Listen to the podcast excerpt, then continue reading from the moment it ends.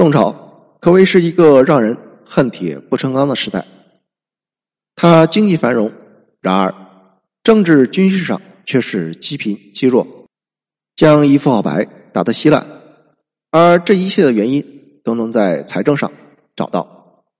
为了彻底的解决地方割据，宋朝实行了中央养兵和官员互相制衡。庞大的军费开支和官员俸禄。让宋朝喘不过气，两次的财政改革分别从减少支出和扩充收入着手，均告失败。宋朝财政走投无路，奔向了通货膨胀这个深渊。五代十国时期是中国历史上的一段大分裂。与以往不同，政治上虽然分裂，但是经济上联系频繁。一大批出身于庶族的藩将。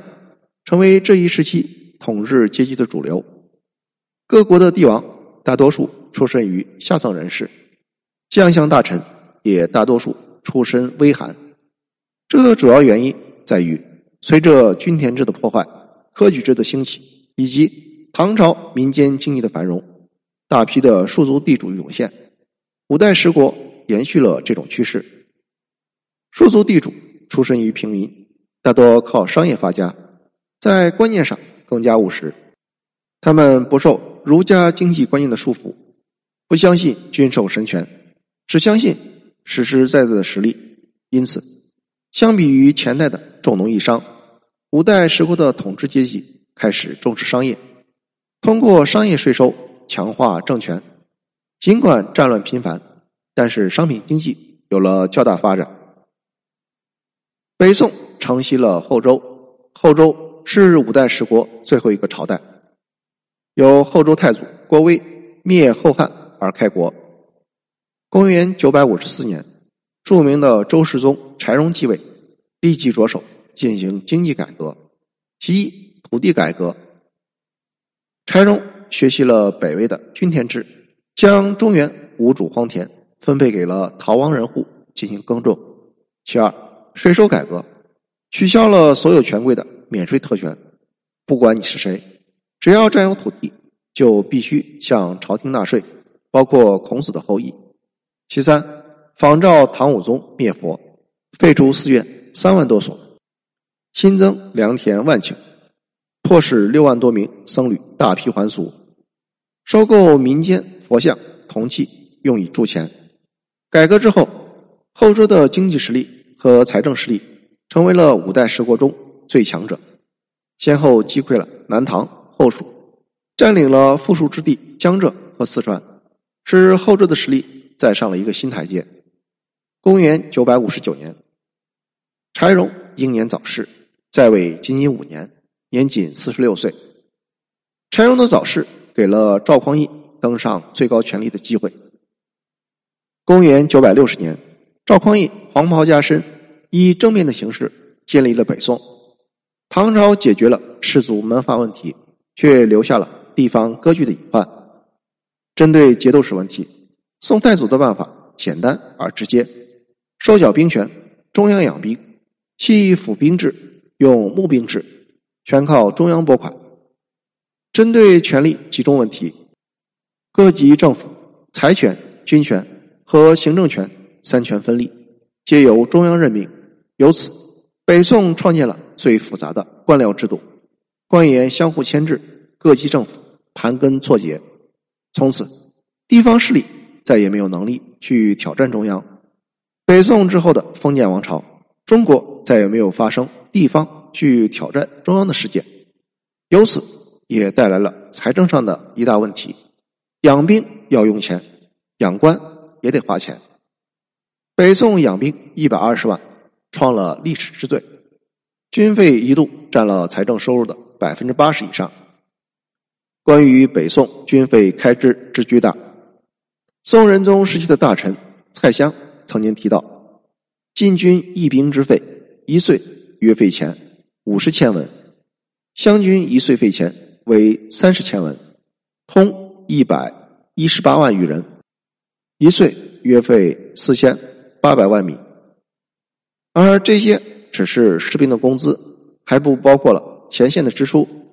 军官俸禄等等费用，加起来可以高达六百万贯。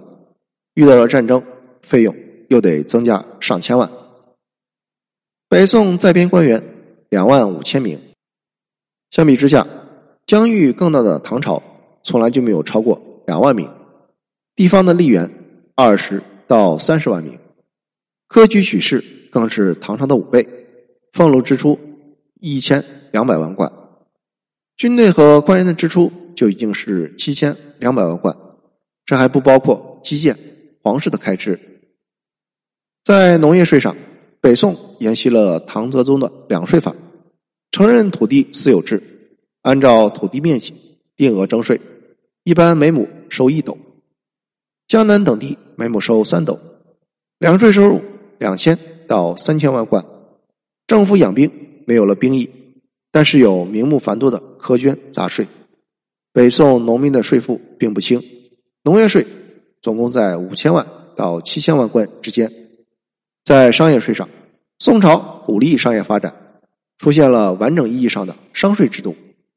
宋仁宗在一道诏书中称：“商贾不通。”采用自困，工商税率比较低，百分之二到百分之三之间。商税最初只有五百万左右，中期保持在一千万左右。低税率成就了宋朝经济的繁荣，但是民间商业集中在利润微薄的产业中下游，比如服装、玩具等等。在国营专卖上，宋朝的国营专卖比汉唐都要严酷，专营的范围。也更大，包括了盐、酒、铁、茶、香料、醋等上游产业，并且制定了严酷的法律，禁止民间进入，更是加强了对于专营商品从生产到销售的全程管理。专营收入达到四千万贯，是晚唐税收总额的两倍。这种政策是王安石变法失败的根本原因。北宋初期。财政总收入每年是七千万到八千万贯之间，中后期的财政收入达到了一点二亿和一点五亿贯之间，峰值则是一点六亿贯，远超前朝。北宋一改历代王朝开国的轻徭薄赋传统，从一开始就是重税，远超汉唐，这就使得北宋的财政并没有多少腾挪的空间，在鼓励商业上。宋朝远远不如唐朝，政府占据了上游重要的产业，只将下游的薄利行业开放给民间。宋朝的商业繁荣和政府的关系不大，是经济发展到一定程度的规律使然。在宋仁宗宝元年间，北宋对西夏开战，仅仅是陕西一带的战前开支就高达两千万贯，开战之后疯涨到了三千。三百多万贯，土地兼并的严重，激发了兵变。有文献记载的起义就有三四十起。北宋的财政问题凸现。公元幺零四四年，宋仁宗启用了范仲淹进行改革，试图进行财政收缩。针对冗兵，范仲淹提出恢复府兵制，寓兵于农；针对冗员，范仲淹改革考核体制，淘汰官员。仿照唐初实行的公谢田，针对收入，范仲淹提出重视农业，轻徭薄赋。范仲淹所进行的改革，实质上就是儒家的小农经济，减少政府支出，减少农民负担。